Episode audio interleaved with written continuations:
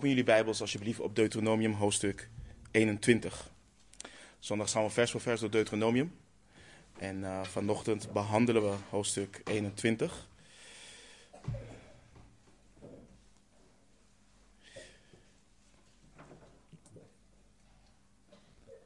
We zijn, uh, we zijn al echt ver over de helft al. Dus, uh, ja, Deuteronomium 21. We gaan uh, de tekst lezen, vervolgens bidden en dan uh, ontdekken wat de Heer ons vanochtend wil leren. Hoort iedereen mij goed trouwens? Ben ik goed te verstaan? Oké. Laten we lezen het woord van de Heer. Deuteronomium 21 vanaf vers 1. En Mozes spreekt en zegt: Wanneer in het land dat de Heere uw God u geeft om dat in bezit te nemen, iemand gevonden wordt die gedood is, liggend in het open veld, en niet bekend is wie hem doodgeslagen heeft, dan moeten uw oudsten en uw rechters erop uitgaan om de afstand te meten tot de steden rondom degene die gedood is.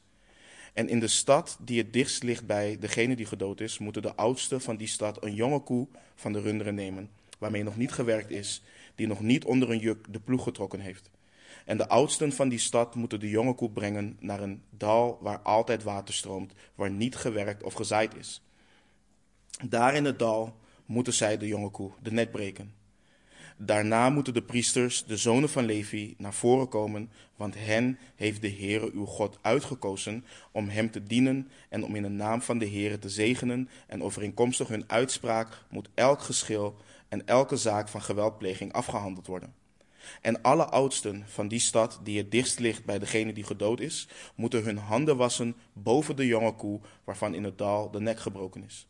Zij moeten het woord nemen en zeggen: Onze handen hebben dit bloed niet vergoten en onze ogen hebben het niet gezien. Doe verzoening over uw volk, Israël, dat u, heren, verlost hebt en leg geen onschuldig bloed te midden van uw volk Israël. Dan zal die bloedschuld voor hen verzoend zijn. Zo moet u het onschuldige bloed uit uw midden wegdoen.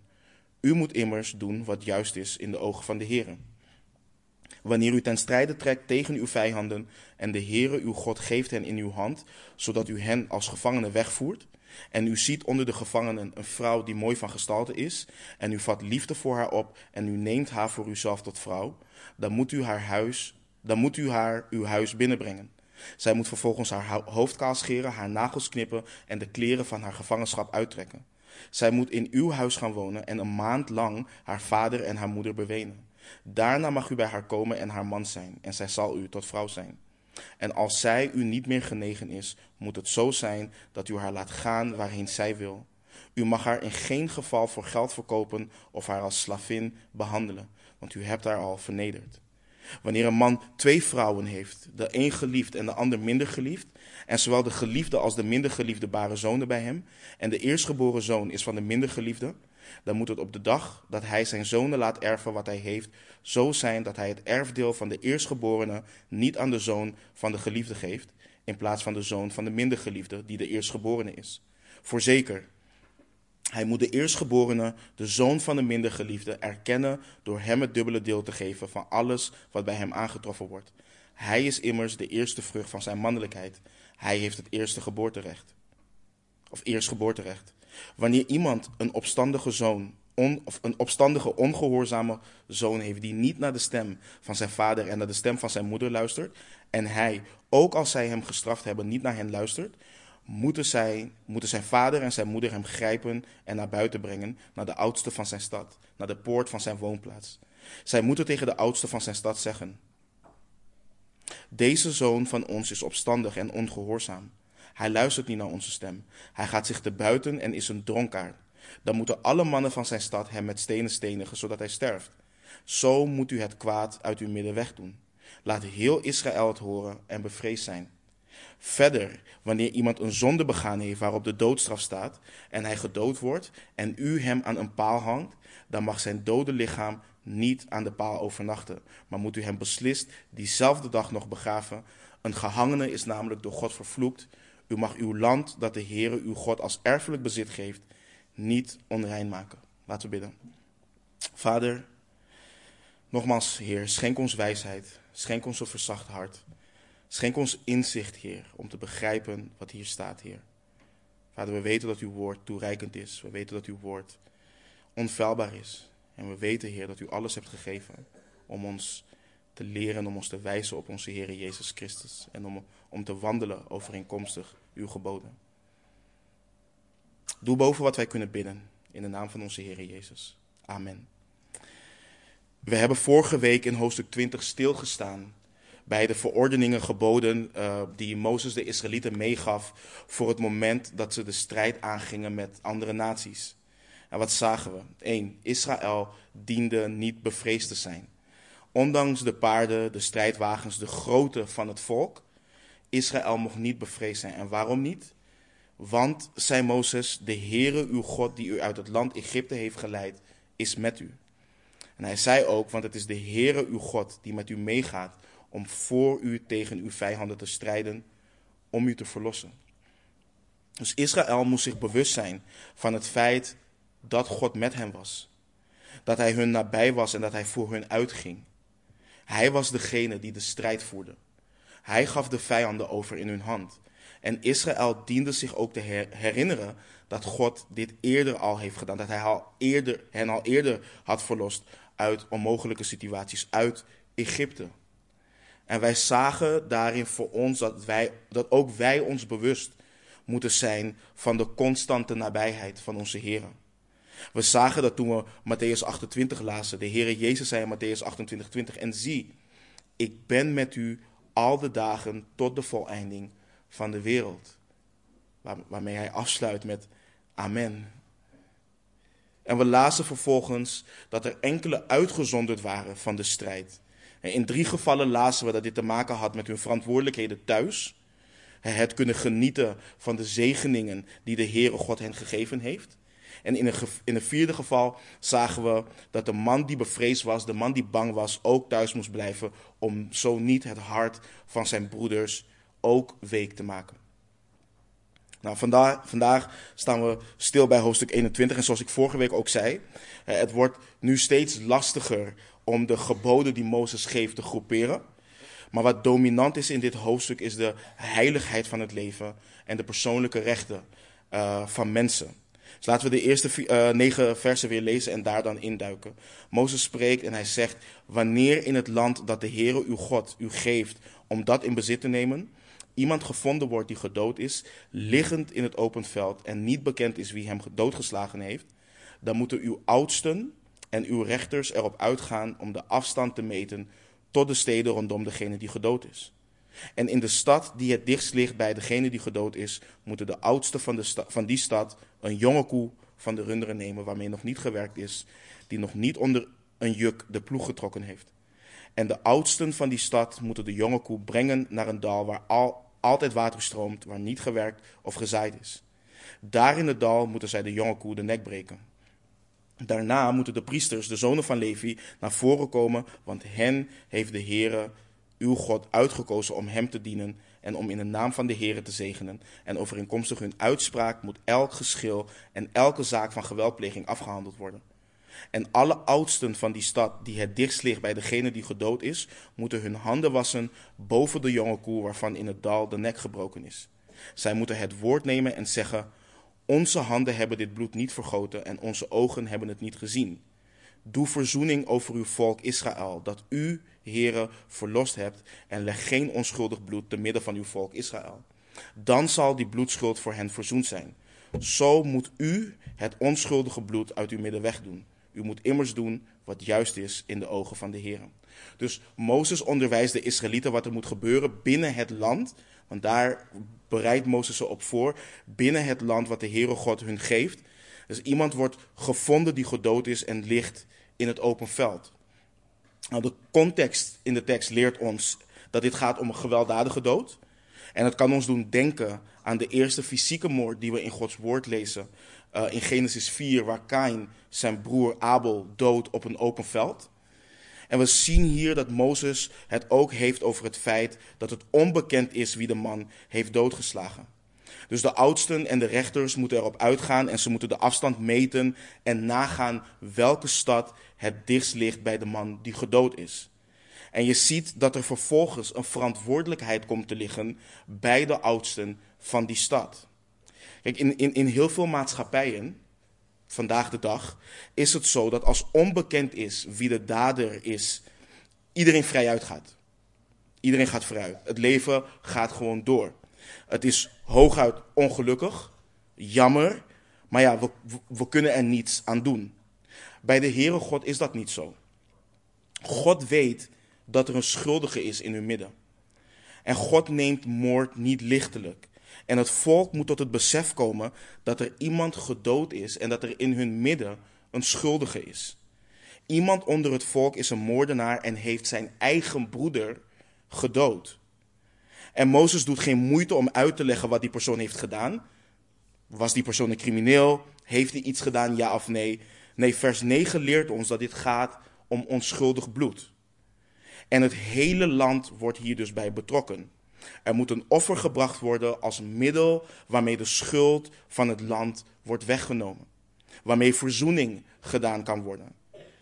En, en, en let op wat prachtig is. God geeft hier het middel van verzoening. Er moet een jonge koe genomen worden van de runderen. Een jonge koe waarmee nog niet gewerkt is, die nog niet onder een juk de ploeg getrokken heeft. En we lezen dat de jonge koe de nek gebroken moet worden.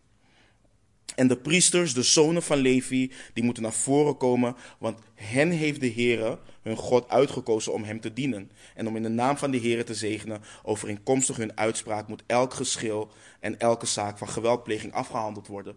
En dit dient ons ook te herinneren wat ik ook volgens mij de afgelopen twee, drie weken heb gezegd. We moeten rekening houden met het feit dat Israël een theocratie is op dit moment. Dus de, recht, dus de, de, de levieten, die dienen zoals wij vandaag de dag rechters kennen in onze democratie. Dus dit, dit moet heel goed in gedachten gehouden worden. En we hebben stilgestaan bij de rol van de priesters. En Mozes doet het dus hier weer. Hij geeft, uh, de Heere God geeft de priesters om het volk te zegenen. He, dus om, om, om te geven wat de Heer heeft gegeven, maar ook om te dienen in de rechtspraak. Ze moeten een uitspraak doen en overeenkomstig die uitspraak moet alles afgehandeld worden onder het volk. We hebben al eerder gezien dat de persoon die afwijkt van de rechtspraak overmoedig is. Dat het iemand is die de rechtspraak van God afwijst en niet de rechtspraak van mensen. Maar het is belangrijk om te weten, deze mensen moeten spreken overeenkomstig Gods woord. Niet volgens de wereld, niet volgens eigen ideeën, maar volgens de uitspraak wat de mensen, van de mensen die de Heere God heeft ingesteld. De oudsten moeten hun handen wassen boven de jonge koe waarvan in het dal de nek gebroken is. En zij moeten vervolgens het woord nemen en zeggen dat hun handen dit bloed niet vergoten hebben, hun ogen het ook niet gezien hebben. En dan vragen ze om verzoening te doen. En we zien hier dat dit offer voor de oplettenden die ook bekend zijn met de offers in het Oude Testament, we zien hier dat dit offer of dat dit middel van verzoening anders is dan we gewend zijn. We zien hier dat dit niks te maken heeft met bloed. En je ziet hierin dat dit echt met gerechtigheid te maken heeft. De koe sterft in plaats van de moordenaar die onbekend is gebleven. En een paar vragen kunnen naar boven komen. Eén daarvan is: waarom is het hele volk schuldig voor de zonde van één man? En in dit geval nog de zonde van een onbekende. Kijk, wat wij moeten beseffen, en, dat, en, en, en we moeten dit ook toepassen in die zin op de gemeente. Israël is één volk. Het is het volk van God. En onderling is er broederschap. Dat is iets wat wij in het Westen en zeker ook wat heel veel de kerk ook is ingeslopen met het individualisme, is wij, wij kennen dit principe niet. En wij moeten dit principe weer leren kennen. Broederschap, broeder- en zusterschap. Wanneer Paulus bijvoorbeeld schrijft aan de Corinthiërs of aan de Romeinen ook. Wanneer hij schrijft dat we moeten huilen met hen die huilen. Dat we blij moeten zijn met hen die blij zijn. Dat, dat, dat is een principe wat wij uit het oog zijn verloren. Wij komen, en ik zeg niet dat dit in de gemeente is, maar dit in deze gemeente, maar dit is wat heel vaak gebeurt, en vooral in het Westen, is wij komen naar de gemeente op zondag, wij komen naar de samenkomsten op woensdag, op dinsdag. Maar de, de dagen daartussen, de rest, dat is voor onszelf. Dan zijn we als het ware afgesneden van de gemeente. En zondag komen we weer samen. Maar dat is niet wat er leefde in Israël. En dat is ook niet hoe de kerk, de eerste kerk, leefde. Dus deze vraag komt vaak vanuit het individualistisch denken. Die vraag leeft niet onder de Israëlieten. Zij weten dat zij één geheel zijn. En dit komt vaker voor. Uh, we zien dit bijvoorbeeld ook in Joshua terug. Als u in je Bijbel naar Joshua 6 gaat. In Joshua 6 lezen we over de val van Jericho. Alles moest met de ban uh, aan de Here gewijd zijn. Alleen Rahab mocht blijven leven en allen die in haar huis waren, omdat zij de spionnen gespaard hadden. En in Joshua 6, vers 18 lezen we een belangrijke waarschuwing voor het volk en voor het leger. Past u echter op voor wat met de ban gewijd is. Anders slaat u zichzelf met de ban, als u neemt van wat met de ban gewijd is. En dan maakt u van het leger van Israël een met de ban geslagen leger en stort u het in het ongeluk. Dus dit is de waarschuwing die ze krijgen. Als je naar hoofdstuk 7 gaat van Joshua en we lezen samen het eerste vers, dan staat er, maar de Israëlieten pleegden trouwbreuk met wat door de band gewijd was. Want Agan, de zoon van Garmi, de zoon van Sabdi, de zoon van Sera uit de stam Juda, nam van wat door de ban gewijd was. Toen ontbrandde de toorn van de Heere tegen de Israëlieten. Dus we weten, hè, ze, zijn, um, ze, ze vieren zegen wanneer ze Jericho binnengaan, wanneer ze dat land in bezit nemen. De tweede stad, wanneer ze verder gaan, dan worden ze verslagen. Waarom? Want er is zonde onder de Israëlieten. Er is ongehoorzaamheid. En let op wat er staat. Er staat dat de Israëliet, Israëlieten trouwbreuk pleegden. Maar let ook op wat er nog meer staat. Het was Agan die nam van wat er door de ban gewijd was. De zonde van één man had invloed op het hele volk. We zien hier iets soortgelijk in 2 Samuel 21. Daar lezen we ook het eerste vers. Er was een hongersnood in de dagen van David. Drie jaar lang, jaar na jaar. En David zocht het aangezicht van de Heer. En de Heere zei: Het is vanwege Saul en vanwege zijn huis dat beladen is met bloedschuld, omdat hij de Gibeonieten gedood heeft. Ook hier zien we hoe het hele volk de schuld moet dragen van één persoon. Ik heb het niet op het scherm, maar we, hebben vaker bijvoorbeeld 1 Korinthe 5 geciteerd, waarin Paulus de hele gemeente aanspreekt. De zonde van één man, wat onder hun blijft plaatsvinden. En zo zien we ook dat onze zonde, het blijft niet bij onszelf. Dus het feit dat de Israëlieten, of het feit dat ze niet wisten wie het deed, wie de schuldige was, nam hun verantwoordelijkheid niet weg vanwege het Bijbelse begrip, het goddelijke begrip, wat we kennen van solidariteit, gemeenschapssolidariteit. Iets wat sterk wordt benadrukt in het boek Deuteronomium, maar eigenlijk door Gods woord heen. Dus dit is iets wat we moeten leren. Maar zoals ik al eerder zei, voor de Heere God is het belangrijk dat het hele volk gerechtigheid najaagt en beseft wat er in hun midden heeft afgespeeld. En wat ik net ook al zei, wij kunnen dus niet denken: oké, ik kom zondag samen, de rest van de week zondag ik er maar op los en het maakt me niet uit, want het is mijn zonde. Het is tussen mij en de Heer. Ik kom toch te staan voor de Heer. Mijn broeders en zusters hoeven daar niets van te weten en hoeven daar ook niet lastiggevallen mee te worden. Maar dit idee is volledig onbekend in de schrift. Onze zonden hebben nooit alleen invloed op onszelf. We moeten beseffen dat we één lichaam zijn, zoals de apostel Paulus dat schrijft. Houd dit nu in dat we met een vergrootglas in elkaars leven moeten gaan kijken. Dat we van iedere stap van elkaar op de hoogte moeten zijn. Nee, absoluut niet. Maar we moeten ons ervan bewust zijn. Hoe ik wandel, heeft invloed op de gemeenschap.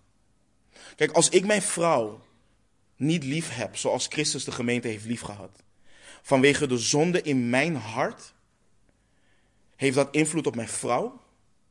Dat heeft invloed op haar geestelijke groei en welzijn.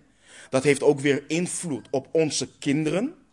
Dat heeft ook weer invloed op de gemeenschap, de fellowship met de broeders en zusters. Het heeft invloed op haar moederschap. Het gaat heel ver. Als ik mijn broeder of mijn zuster niet lief heb en ga roddelen over mijn broeder en zuster, dan heeft dat invloed op de hele gemeente. Dat zijn echt dingen die we moeten inzien. Dus we moeten, we, moeten, we moeten op die manier gaan leren denken. Ons denken moet wat dat betreft hernieuwd worden. Een, andere, een ander belangrijk principe en een andere belangrijke vraag is: waarom moest er een jonge koe sterven? Waarom moest een onschuldige koe sterven? Omdat de gerechtigheid moet plaatsvinden. Maar het laat ook mooi zien, een voorschaduw van wat onze Heer Jezus Christus zal gaan doen en heeft gedaan. Kijk, onze God is een rechtvaardige God, een God van gerechtigheid.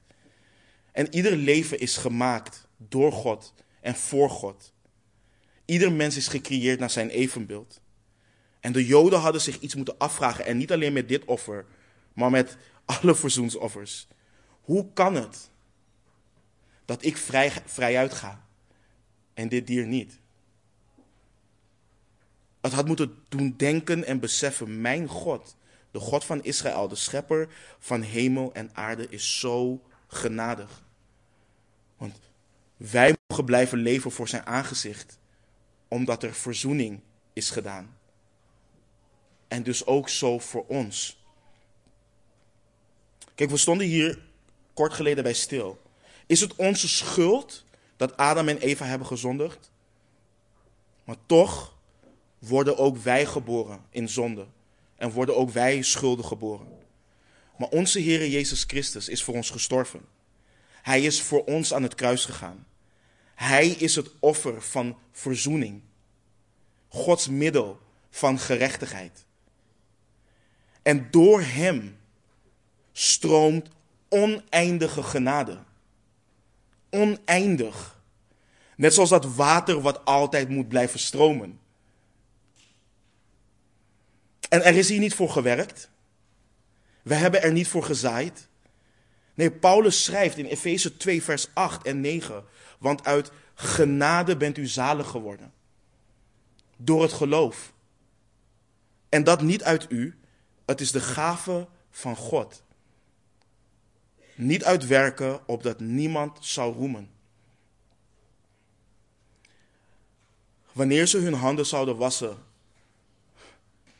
over dat dier waarvan zijn nek gebroken is, wanneer ze weer weg zouden gaan, wanneer ze weer alles zouden kunnen doen, genieten van de zegeningen van God, zouden, moeten, zouden ze moeten denken aan het plaatsvervangende verzoeningsoffer.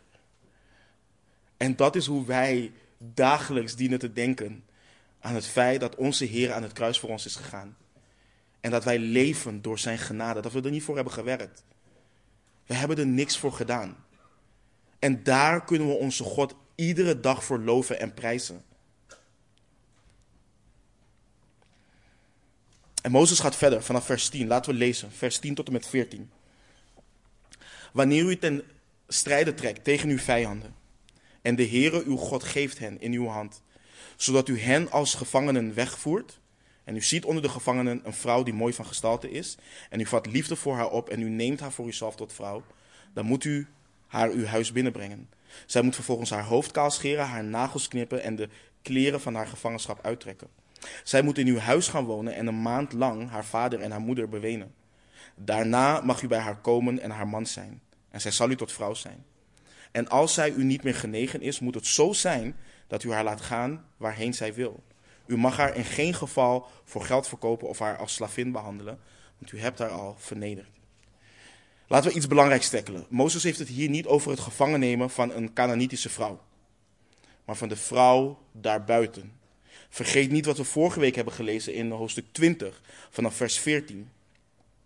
Alleen de vrouwen, de kleine kinderen, het vee en alles wat zich verder in de stad bevindt, al haar buit mag u voor uzelf roven.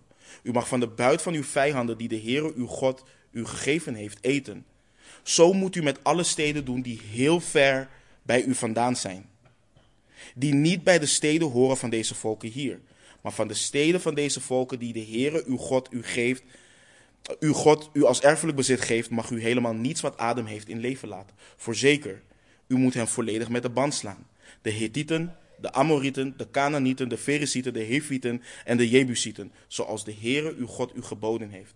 Opdat zij u niet leren handelen overeenkomstig alle gruwelijke dingen die zij voor hun goden gedaan hebben, zodat u tegen de Heere uw God zou zondigen. Dus we hebben hierbij stilgestaan. We weten dat wanneer Israël het beloofde land ingaat, wat is dat? Een oordeel. Een oordeel wat God voltrekt over het volk. Waarom? Want de maat van hun ongerechtigheid is vol. God heeft tegen Abraham gezegd dat ze niet direct het beloofde land in zouden gaan. Omdat de, omdat de maat van hun ongerechtigheden niet vol waren. Nu is dat wel zo. En we zien hier dus dat Mozes zegt dat niemand mag blijven leven, ook niet de vrouwen. En dat heeft te maken dus nogmaals met het oordeel wat God over dit volk voltrokken heeft. Wat ook belangrijk is om te tackelen, is hoe we dit harmoniseren met wat we bijvoorbeeld lezen in het boek Esra, in hoofdstukken 9 en 10. Want daar lijkt het alsof de Heere God juist veroordeelt om die gemengde huwelijken. En hier in Deuteronomium 21 wordt het goedgekeurd. Maar er is een tekstgedeelte wat ons de volledige context geeft. En dat is Esra 9 vanaf vers 10. Weet je, soms, ik, ik, ik loof de Heer, ik prijs de Heer. Zoals Paulus ook schrijft aan de Corinthiërs, dat um, God de dwaasheid van de wereld heeft laten zien. Men probeert God te tackelen op zijn eigen woord. Maar onze Heer is zo wijs. Hij is echt wijs. Als je leest in Esra 9, vanaf vers 10 tot en met 12, je ziet geen tegenstrijd hierin. Wat lezen we? En nu, wat zullen wij hierop zeggen, onze God? Wij hebben immers uw geboden verlaten, die u had gegeven door de dienst van uw dienaren, de profeten, door te zeggen: Het land dat u binnengaat om het in bezit te nemen, is een onrein land. Door de onreinheid van de volken van de landen rondom, door hun gruwelen, waarmee zij het hebben gevuld van het ene einde tot het andere einde met hun onreinheid. Welnu, u mag uw dochters niet aan hun zonen geven en hun dochters mag u niet ten huwelijk nemen voor uw zonen.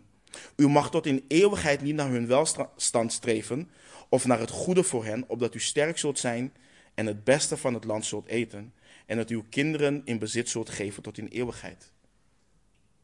We zien hier dus dit te maken heeft met de Canaanitische vrouwen. De vrouwen waarvan verboden is, die vrouwen mag je niet voor jezelf nemen. Als we het Oude Testament lezen, lezen we dat Israël hier ongehoorzaam aan is geweest. Dus we zien het weer. De Israëlieten mochten geen huwelijksbanden aangaan met de volken van het land.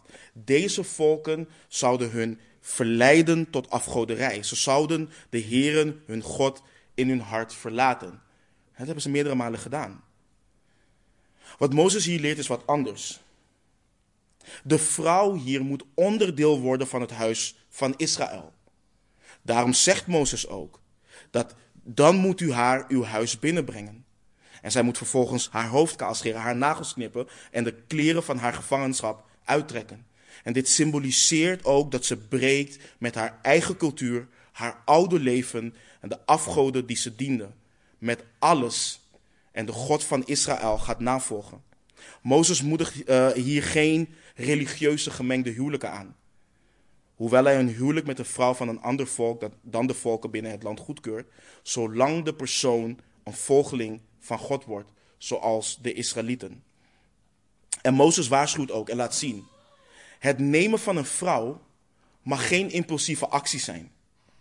Hij zegt, zij moet in uw huis gaan wonen en een maand lang haar vader en haar moeder bewenen. Daarna mag u bij haar komen en haar man zijn en zij zal u tot vrouw zijn.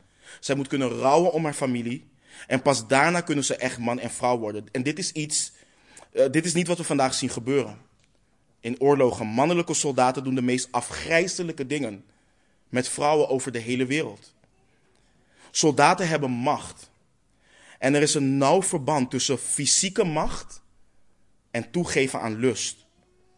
Als, als soldaten weten, en mannen in macht überhaupt, mensen in macht, weten dat ze de macht hebben om een vrouw te misbruiken, om hun lusten te bevredigen, dan vechten ze daar vaak niet tegen in hun vlees. Ze geven er vaak aan toe. En je moet je voorstellen, in de tijd van Mozes werd er niet op deze manier gedacht over mensenrechten, over vrouwen in gevangenschap. En Mozes pleit hier dus niet voor het slecht behandelen van een vrouw. Hij geeft dit gebod in het belang van de gevangen genomen vrouw en heeft tot doel de macht en lust van soldaten te beperken. Dit mag geen opwelling van lust zijn. En daarom, wanneer Mozes opdraagt om haar haar kaal te scheren, haar nagels te knippen en de kleren van haar gevangenschap uit te trekken, geloof ik dat het naast het symboliseren van haar oude leven wegdoen, ook dient tot alles wegdoen wat haar fysiek aantrekkelijk maakte voor hem. En Mozes schetst vervolgens ook een situatie waarin de man van gedachten verandert. Als zij u niet meer genegen is, moet het zo zijn dat u haar laat gaan waarheen zij wil. U mag haar in geen geval voor geld verkopen of haar als slavin behandelen, want u hebt haar al vernederd. Hij heeft haar al kaal geschoren, hij heeft haar al weggehaald bij haar moeder. En je ziet weer dat er gedacht wordt aan de vrouw. Niet de wil van de man staat centraal hier.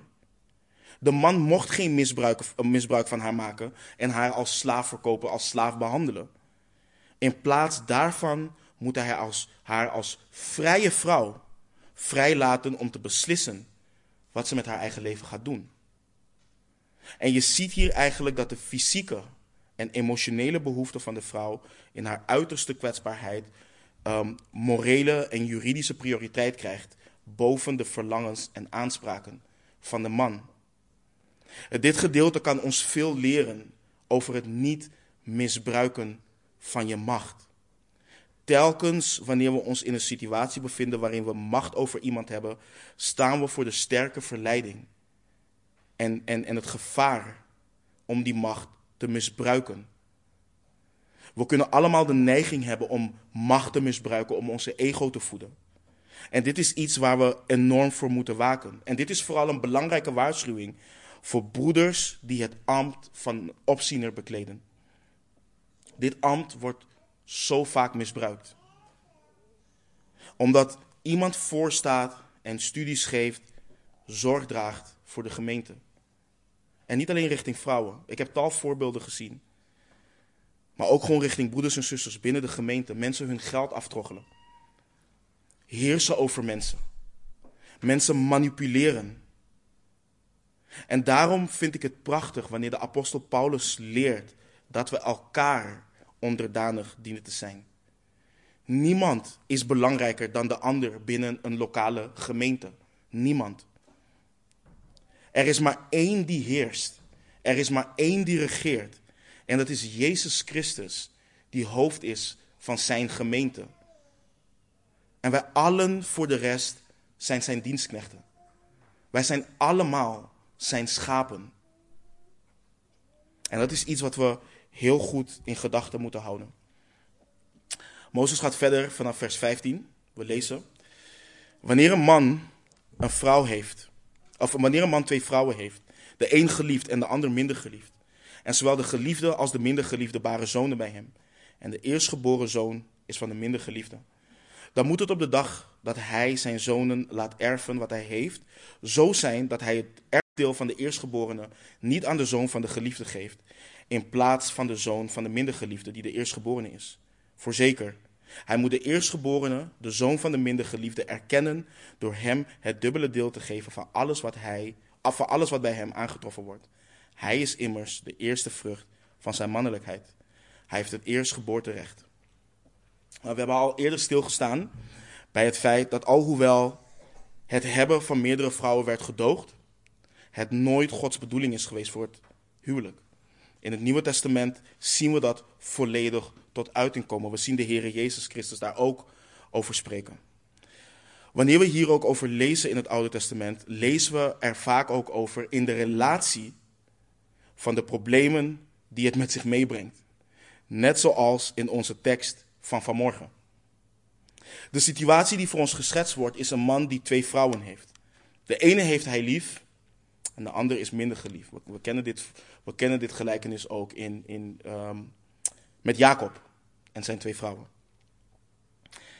Beide vrouwen baren hem een zoon en zijn eerste zoon is van een minder geliefde vrouw. Nou, in deze cultuur en in deze tijd, vandaag de dag nog steeds in sommige culturen, is het gebruikelijk dat de eerstgeboren zoon een dubbele portie krijgt als het gaat om de erfenis van zijn vader. We zien hier door de Heere God zelf uitzonderingen in, uitzonderingen in in het Oude Testament. Denk aan Isaac en Ismaël. Denk aan Jacob en Esau. Maar in ons geval zegt Mozes dat het niet zo mag zijn.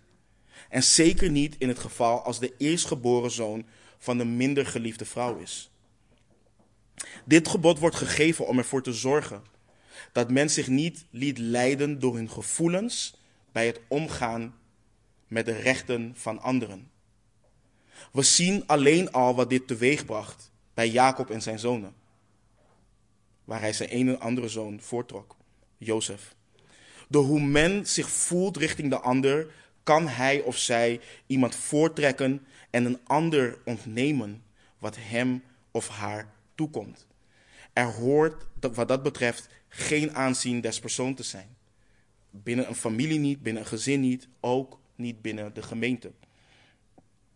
En wat, wat bijzonder is om, bij, om, om, om te zien, als je hier even goed bij stilstaat, is wat continu doorschemert uh, in deze tekst, is de rotzooi die mensen creëren in hun gevallen staat. Ik kan je niet vertellen hoeveel mensen rebelleren, vooral ongelovigen, tegen de wetten, de geboden van de Heere God. Hoe God kijkt naar het huwelijk, hoe God kijkt naar het leven en hoe er wordt gekeken dan uiteindelijk naar echtscheiding, naar abortus, naar euthanasie, etc. En niet dat de tekst vandaag, de vandaag hier op dit moment over gaat, maar wat mijn punt is, is het volgende. Kijk, God is ons zo genadig. Hij weet van tevoren dat wij als gevallen mensen er een potje van maken. En de Heere God heeft bepaald dat een man de man van één vrouw zou zijn. De eerste zoon uit een huwelijk zou een dubbele portie krijgen. Maar nu heeft iemand meerdere vrouwen. En de een heeft hij meer lief dan de ander en je krijgt nog een heel gedoe over erfenissen. En zo is het ook met bijvoorbeeld het scheiden. Mensen zeggen wel eens, ja, maar jullie christenen, jullie zijn tegen echtscheiding. Maar wat als iemand doodongelukkig is? Wat dan? Wat als iemand niet meer van de ander houdt? Wat als iemand gewoon niet meer verliefd is op de ander? Moet hij of zij dan doodongelukkig in dat huwelijk blijven?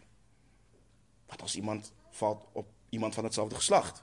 Moet hij of zij dan doodongelukkig blijven? En al die wat als.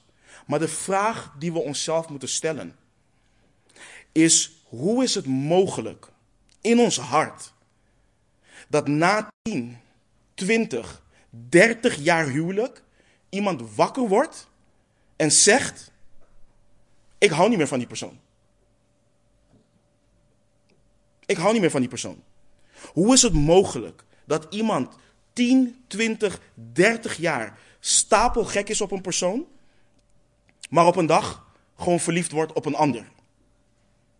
Die vragen stellen we onszelf niet. Want we denken dat we slachtoffers daarvan zijn. We denken dat we wakker zijn geworden en dat Cupido zijn pijl heeft afgevuurd. En we op die dag dachten: oké, ik word nu verliefd op een andere vrouw of op een andere man. Nee, dat is niet gebeurd. Wat er is gebeurd is, is dat we achter onze lusten zijn aangegaan. Dat is wat er is gebeurd. Maar dat willen we onszelf niet toerekenen. Nee, wat we willen toerekenen is, God is slecht, want Hij zegt dat ik in dit huwelijk moet blijven. Nee, wat Hij zegt is dat je jezelf moet verloochenen. En dat je moet vechten voor het huwelijk, voor de persoon die Hij jou gegeven heeft. En dat je niet moet scheiden wat Hij bij elkaar heeft gebracht. Dat is wat Hij zegt. Maar dat willen we niet. Want we willen wegrennen voor onze verantwoordelijkheden en dan doen wat Adam en Eva hebben gedaan. Het is de vrouw die u me gegeven heeft. Nee, jij at van die boom. Jij at ervan. Er moet heel veel gebeuren.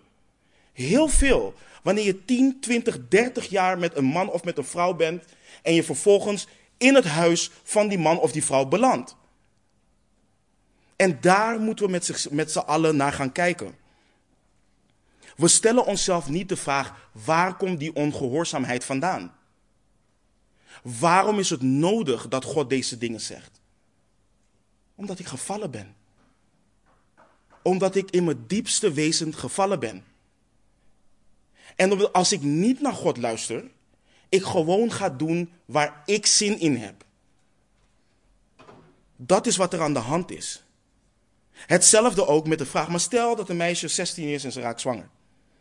Ja, dan moet ze toch wel abortus plegen. Ze heeft nog haar hele leven voor zich. En we denken in de extreme gevallen, in plaats van het feit dat gemeenschap binnen het huwelijk wordt plaats te vinden. Dat is waar we aan moeten denken. Dat is wat we onze kinderen moeten leren. We moeten onze kinderen leren hoe heilig het huwelijk is. We moeten onze kinderen leren hoe heilig het huwelijksbed is. Daarom schrijft Paulus: hou het huwelijksbed in ere. Nee, maar wij denken en wij zijn gaan geloven: oh nee, 12, 13, 14, onze kinderen puberen. Oh, wanneer ze puberen, laat ze maar de vrije loop begaan. Nee, dat is niet wat de Heere God zegt. En wij moeten ons leren onderschikken als zijn dienstknechten, als zijn kinderen, aan waarvan hij bepaalt dat dat goed is. Dat moeten we leren doen. En je ziet hier door deze teksten heen dat God in zijn soevereiniteit het hart van de mens kent, weet hoe gevallen het is en toch genade schenkt door geboden te geven waarin we niet aan ons vlees en onze gevoelens mogen toegeven, maar Hem boven alles moeten gehoorzamen. Dat is genade. Liefde van de alwijze God. Want in Romeinen 1 leren we ook wat er gebeurt wanneer God men overgeeft aan hun begeerte. Dus laten we de Heere God danken voor het feit dat Hij geboden geeft, voor het feit dat het goed is. Want Hij wordt daardoor verheerlijkt. Vanaf vers 18 tot met 21. Wanneer iemand een opstandige, opstandige, ongehoorzame zoon heeft, die niet naar de stem van zijn vader en naar de stem van zijn moeder luistert, en hij, ook als zij hem gestraft hebben, niet naar, hem luistert, naar hen luistert, moeten zijn vader en zijn moeder hem grijpen en naar buiten brengen, naar de oudste van zijn stad, naar de poort, naar de poort van zijn woonplaats. Zij moeten tegen de oudste van zijn stad zeggen: Deze zoon van ons is opstandig en ongehoorzaam. Hij luistert niet naar onze stem. Hij gaat zich buiten en is een dronkaard. Dan moeten alle mannen van zijn stad hem met stenen stenigen, zodat hij sterft. Zodat hij sterft. Zo moet u het kwaad uit uw midden wegdoen. Laat heel Israël het horen en bevreesd zijn. Dus hier geeft Mozes instructie in hoe het land en het volk beschermd dient te worden tegen een opstandige en ongehoorzame zoon. Dit raakt direct het gebod en dat is iets wat we goed moeten zien. Al deze geboden vallen onder de tien geboden. Ze, ze raken dat allemaal. En dit raakt direct het gebod: eer uw vader en uw moeder. In het vorige gedeelte zagen we hoe de vader de rechten van zijn zoon diende te eren en te respecteren. Van zijn eerstgeboren zoon, of het nou van de minder geliefde is of geliefde. Dat was zijn recht. Hier is het andersom. De zoon dient de rechten van de ouders te eren en te respecteren. En dit zijn belangrijke instructies. We zien hier dat we te maken hebben met een opstandige en ongehoorzame zoon die niet naar de stem van zijn vader en naar de stem van zijn moeder luistert. Ze hebben de zoon ook gestraft en alsnog luistert hij niet. Hij is nu een gevaar voor de rest van het volk. Want we lezen, hij gaat zich te buiten en is een dronkaard. En omdat het een mogelijk probleem is voor de rest van het volk, dienen de ouders naar de oudste van de stad te gaan. Nogmaals, wat we net ook al eerder zeiden over de levieten, dat geldt ook voor de rechters en de beambten, die waren in deze tijd de autoriteiten. En onthoud, wat ik een paar keer heb gezegd, Israël was een theocratie. Dit hier kunnen we niet toepassen op de kerk. In, kijk, leiders in de kerk, en dat is iets wat we heel goed moeten beseffen. En dat is ook waar heel veel mensen de fout in gaan. Heel veel kerken zijn hier de fout in gegaan. Leiders in de kerk hebben geen autoriteit over andermans kinderen. Niemand heeft autoriteit over jouw kinderen, behalve, jij, behalve jijzelf. Dat moeten we allemaal goed beseffen, want anders krijg je de dingen die er gebeuren in onder andere de katholieke kerk en in andere kerken waar mensen hun kinderen geven aan de leiders van de kerk. Dat hoort niet te gebeuren. Wanneer Paulus schrijft aan de vaders dat zij hun kinderen dienen op te voeden in de onderwijzing en um, terechtwijzing van de vader, dienen zij dat ook te doen. In Titus 2, wanneer de oudere vrouwen de jongere vrouwen leren om hun kinderen lief te hebben, dienen de jongere vrouwen dat te doen. Ouders krijgen de verantwoordelijkheid over hun eigen kinderen. En dat is een taak die we niet lichtelijk moeten nemen. Maar in ons geval hier zien we dus dat deze jonge man, de zoon, ingaat tegen Gods plan voor een stabiele samenleving waarin het eren van ouders een hele belangrijke rol speelt. Toen wij aan de tien geboden begonnen, had ik het ook al eerder gezegd. Een kind wat geen respect heeft voor zijn ouders, heeft geen respect voor geen andere vorm van autoriteit. Geen enkele andere vorm van autoriteit. Als een kind zijn vader of moeder niet respecteert, dan respecteert het niemand buiten dat huis. En dat is wat we heel goed met elkaar moeten beseffen.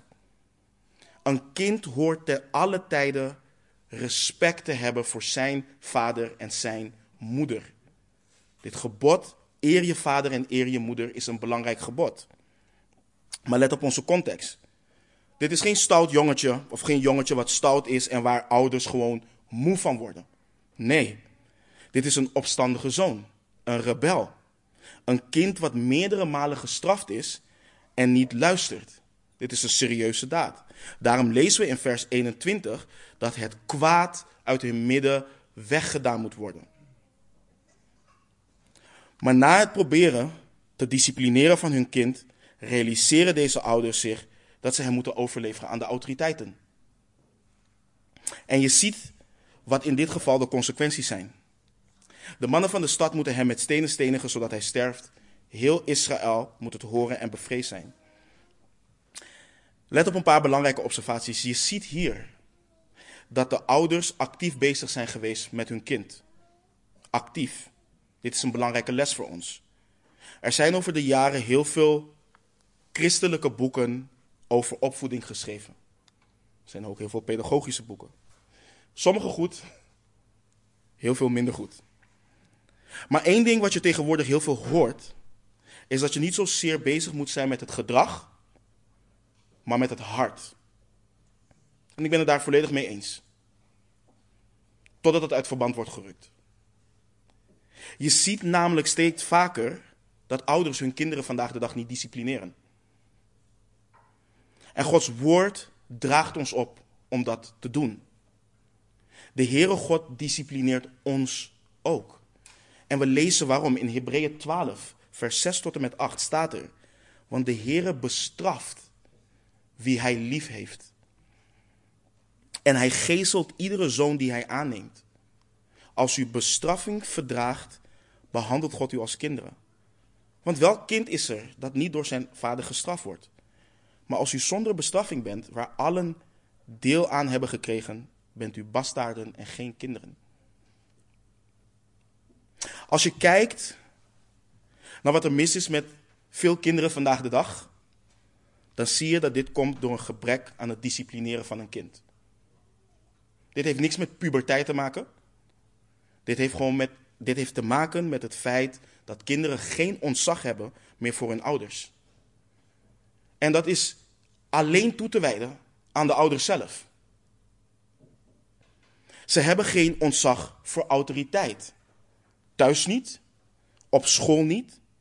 En dat komt vaak omdat hun ouders hen dat niet bijbrengen.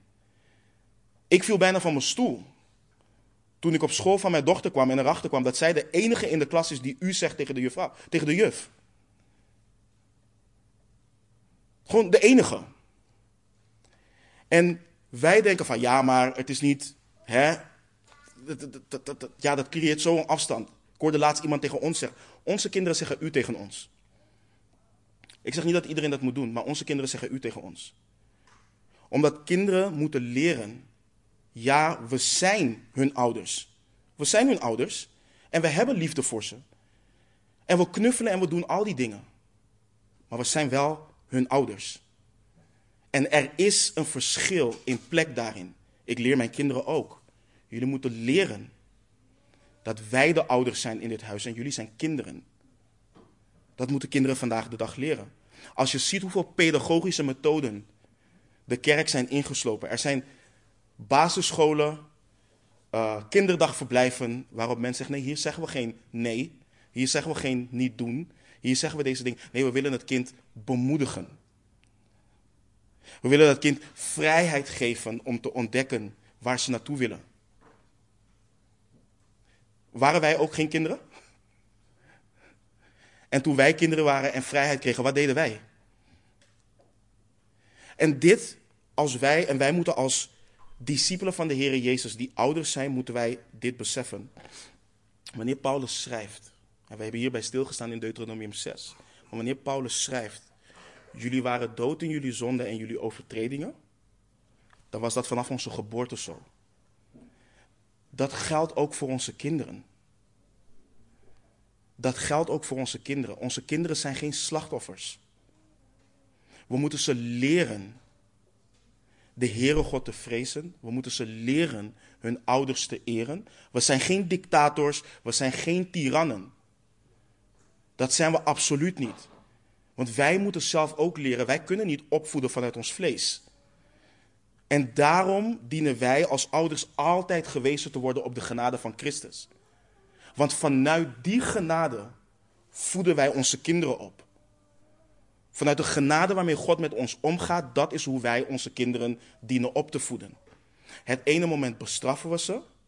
Het andere moment, we hadden het net voor de dienst, hadden we daar ook over. Sommige momenten leren de kinderen in het moment zelf hun lesje. En dan hoeven ze niet gestraft te worden. Ze zijn al genoeg gestraft op dat moment. En dan nemen we ze. En dan knuffelen we ze. En dan wijzen we ze op de Heer.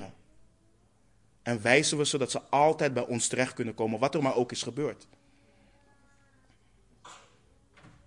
Maar we moeten leren.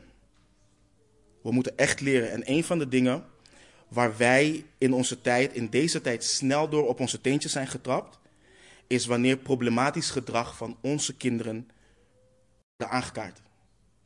Het lijkt alsof we het altijd bij andere kinderen zien, maar niet bij onze eigen kinderen. Als we dit bij onszelf herkennen, dan moeten we ons hiervan bekeren. Je ziet hier, die, man, die, die mensen hebben hun zoon meerdere malen bestraft. En een, een belangrijk detail hierin is dat, dat we zien dat de ouders begrijpen dat wat hun zoon doet, zonde is en ze daarmee moeten dealen. Ze kijken er niet voor weg. Ze bedenken er geen excuses voor. Nee, ze pakken aan en wij kunnen daarvan leren. Kijk, al onze kinderen hebben de genade van de Heer Jezus Christus nodig. En het is pas als ze tot wedergeboorte komen dat ze kunnen gaan leven tot eer en glorie van de levende God. Maar dat houdt niet in dat we zondig gedrag niet aanpakken. Daarom hebben we in Deuteronomium 6 erbij stilgestaan dat je opvoedt met zowel wet als met het evangelie, met genade. Want de wet is een leermeester totdat Christus is gekomen. En met de wet kunnen we laten zien, dit is wat de Heere God van je vraagt. Maar het is door ons zondig gedrag waar we, waarom we ons daar niet aan kunnen houden. Maar in Christus is er verlossing. Onze kinderen moeten zien dat ze Christus ten diepste nodig hebben. En niet dat ze ons gaan behagen om ons maar te behagen. Maar dat ze gaan leven en verlangen naar de levende God. Ik, ken een zeer gewaardeerde broeder die erachter kwam dat zijn zoon iets strafbaar had gedaan. Deze, broer, deze broeder heeft zijn zoon de mogelijkheid gegeven om zichzelf aan te geven bij de autoriteiten. En toen hij dat niet had gedaan, is hij zelf naar de autoriteit gegaan. Hij is zelf naar de autoriteit gegaan. En sommigen zouden zeggen: Maar hoe kun je je eigen zoon dit aandoen? De gerechtigheid van God. Want als hij dat niet had gedaan, zou hij een hypocriet zijn. Want je beleidt te geloven in een rechtvaardige God. Een God wat ons opdraagt om gerechtigheid na te jagen.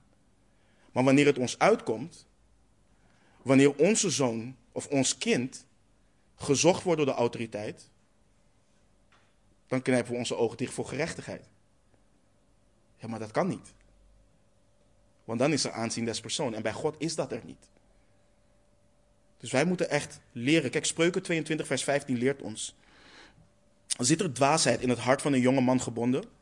De stok van de vermaning zal die, daar, die ver daarvan houden. En Spreuken 29, vers 17 leert ons: Breng uw zoon gehoorzaamheid bij, en hij zal u rust geven en uw ziel genoegen schenken. We krijgen de opdracht om onze kinderen op te voeden in de vrezen des Heren. Om hen op te voeden in de onderwijzing en terechtwijzing van de Heren. En we zien hier een prachtig voorbeeld van hoe het ontzag voor de Heere God alles overstijgt in het leven van deze ouders. Ik kan mijn kinderen lief hebben, omdat God mij heeft liefgehad en ik hem lief heb. Nu weet ik en leer ik hoe ik mijn kinderen dien lief te hebben. Hetzelfde waar we het over hebben gehad met het huwelijk. Ik kan mijn vrouw lief hebben. Zoals God dat wil, omdat Hij mij heeft liefgehad en Hij mij heeft laten zien wat zelfopofferende en onophoudelijke en onvoorwaardelijke liefde is. En dat dient ons voorbeeld te zijn. Ver, laten we de laatste twee versen lezen, vers 22 en 23. Verder, wanneer iemand een zonde begaan heeft waarop de doodstraf staat, en hij gedood wordt en u hem aan een paal hangt, dan mag zijn dode lichaam niet aan de paal overnachten, maar moet u hem beslist diezelfde dag nog begraven. Een gehangene is namelijk door God vervloekt. U mag uw land, dat de Heere, uw God, u als erfelijk bezit geeft, niet onrein maken. Dit gebod gaat over het lichaam van een veroordeelde crimineel. In die tijd werden criminelen, eh, of zij die zonde begingen waarop de doodstraf stond, gestenigd. Let op dat er niet staat dat die crimineel gehangen moet worden om gedood te worden. Hij wordt gehangen nadat hij gedood is. Hoewel God de praktijk van het ophangen van lichaam niet lijkt voor te schrijven, was het wel gebruikelijk in die tijd om dode lichamen op te hangen. Mogelijk met het doel om anderen af te schrikken. Maar we lezen dat het opgehangen lichaam snel moest worden begraven. En de reden voor de snelle begrafenis is dat de zuiverheid van het land, van het land behouden moet blijven. Het land mocht niet onrein worden.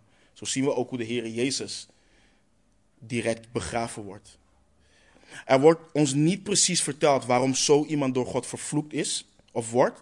Waarschijnlijk betekende dat iemand die wegens ernstige zonde werd gedood en voor het publiek werd bewaard als een afschrikmiddel voor zonde, uh, zeker iemand was die door God werd vervloekt. Maar de kerk begon deze uitspraak te gebruiken bij het kijken naar de betekenis van de dood in onze Heer Jezus Christus.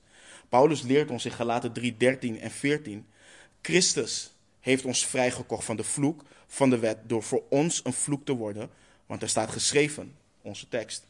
Vervloekt is ieder die aan een hout hangt, opdat de zegen van Abraham in Christus Jezus tot de heidenen zou komen en opdat wij de belofte van de geest zouden ontvangen door geloof. De apostel Petrus schrijft ook in 1 Petrus 2, vers 24 over de Heer Jezus Christus, die, dus Christus, zelf onze zonde in zijn lichaam gedragen heeft op het hout, opdat wij voor de zonde dood, voor de gerechtigheid zouden leven. Door zijn striemen bent u genezen. Dus we lezen hier prachtig over hoe Christus ons plaatsvervangende verzoeningsoffer is. En daar wordt tegenwoordig heel veel aan getart. Het idee dat Christus in onze plaats is gestorven. Maar we kunnen niets anders doen dan er op die manier naar kijken. Want dat is wat Gods woord ons leert. En in dit alles zien we hoe dit gedeelte een brug is om het uitdagende gedeelte, wat we net over de zoon die gestenigd uh, moest worden, te begrijpen. We begrijpen door de laatste twee versen hoe een rechtvaardig God, want dat is de vraag die we onszelf kunnen stellen. Hoe kan een rechtvaardig God toelaten wat we net hebben gelezen over de zoon die gestenigd moet worden? Wat voor God zou een vader toestaan zijn eigen zoon uit te leveren voor executie? En hier zien we de natuur van God terugkomen in alles. De God die het toe zou staan, is de God en Vader die zijn eigen zoon heeft gegeven. Om tot een vloek voor ons te zijn. Kijk, we denken soms zo slim te zijn als gevallen wezens. Te denken dat we God kunnen wijzen op hoe onrechtvaardig hij wel niet zou zijn. Als we, als we voor hem zouden komen te staan, dan zouden we hem wel het een of andere te vertellen hebben over alles wat er in de wereld is en wat we in de Bijbel lezen. Maar als we Gods woord lezen en we acht slaan op de woorden van onze Heer Jezus Christus in het Evangelie van Johannes, dat heel de schrift van hem getuigt. Dan zie je wat voor God dit toelaat. Dan zie je wat voor God dit vraagt.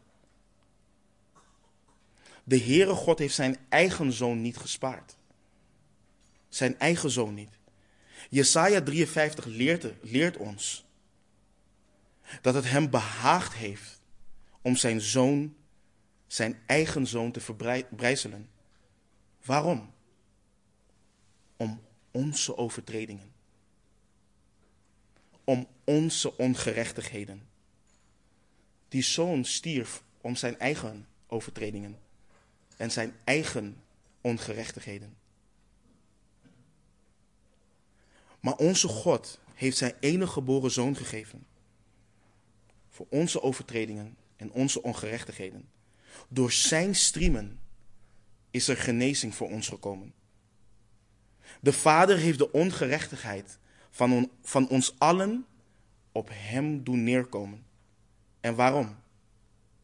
Want God schept geen behagen in de dood van de goddeloze.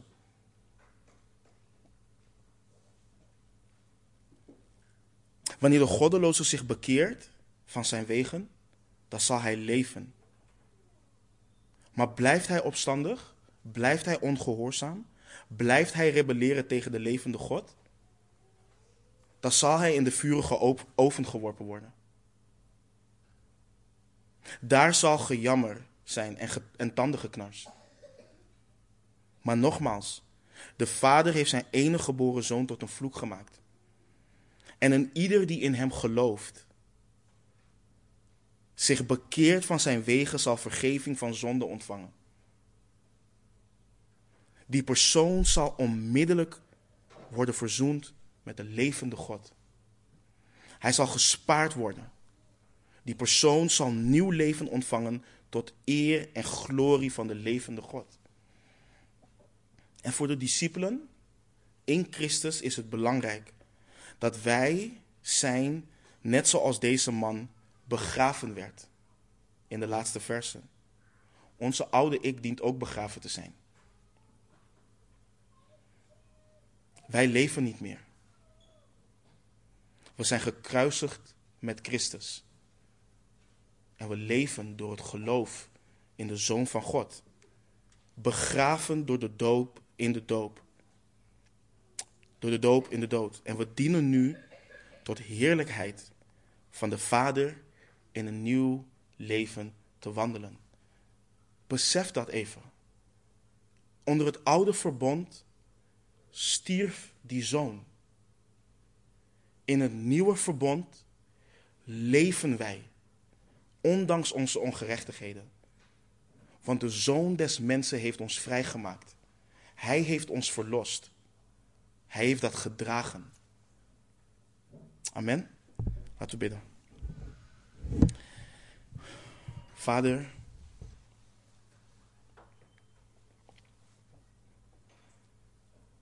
uw gedachten zijn niet onze gedachten, Heer. En Vader, wanneer we bij dit soort moeilijke, lastige gedeelten komen, Heer, dan wordt dat ook weer bevestigd.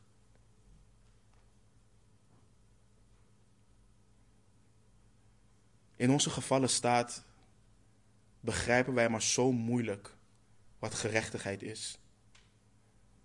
Begrijpen we maar zo moeilijk hoe rechtvaardig u bent. Maar daardoor missen we soms ook hoe genadig en hoe barmhartig u bent. Hoe u, hoe u overvloedig uw genade aan ons wilt schenken. En hoe u dat ook doet aan uw kinderen. Mijn gebed voor een ieder van ons is, Heer. Dat wij dit echt mogen inzien. En vader, zoals de apostel Paulus schreef dat de wet goed is, heilig is. Dat we u toch mogen loven en prijzen dat wij met u leven in het nieuwe verbond. In onze Heer Jezus Christus. Heer, dat Hij de verzoening is voor onze, voor, voor onze zonde. Dat Hij ons heeft verzoend met u, Vader. Ik bid dat we mogen juichen in ons hart. Voor het feit, Heer, dat wij bekleed met de gerechtigheid van onze Heer Jezus Christus voor u mogen staan. En ik bid en ik vraag u, help ons. Doe ons wandelen in het nieuwe leven. Maar doe ons wandelen in het nieuwe leven met vreugde, met blijdschap. Heer, want we zijn vrijgemaakt. En we danken u daarvoor. We loven uw heilige naam. We prijzen u, Vader. Tot eer en glorie van u, Heer. In Jezus' naam. Amen.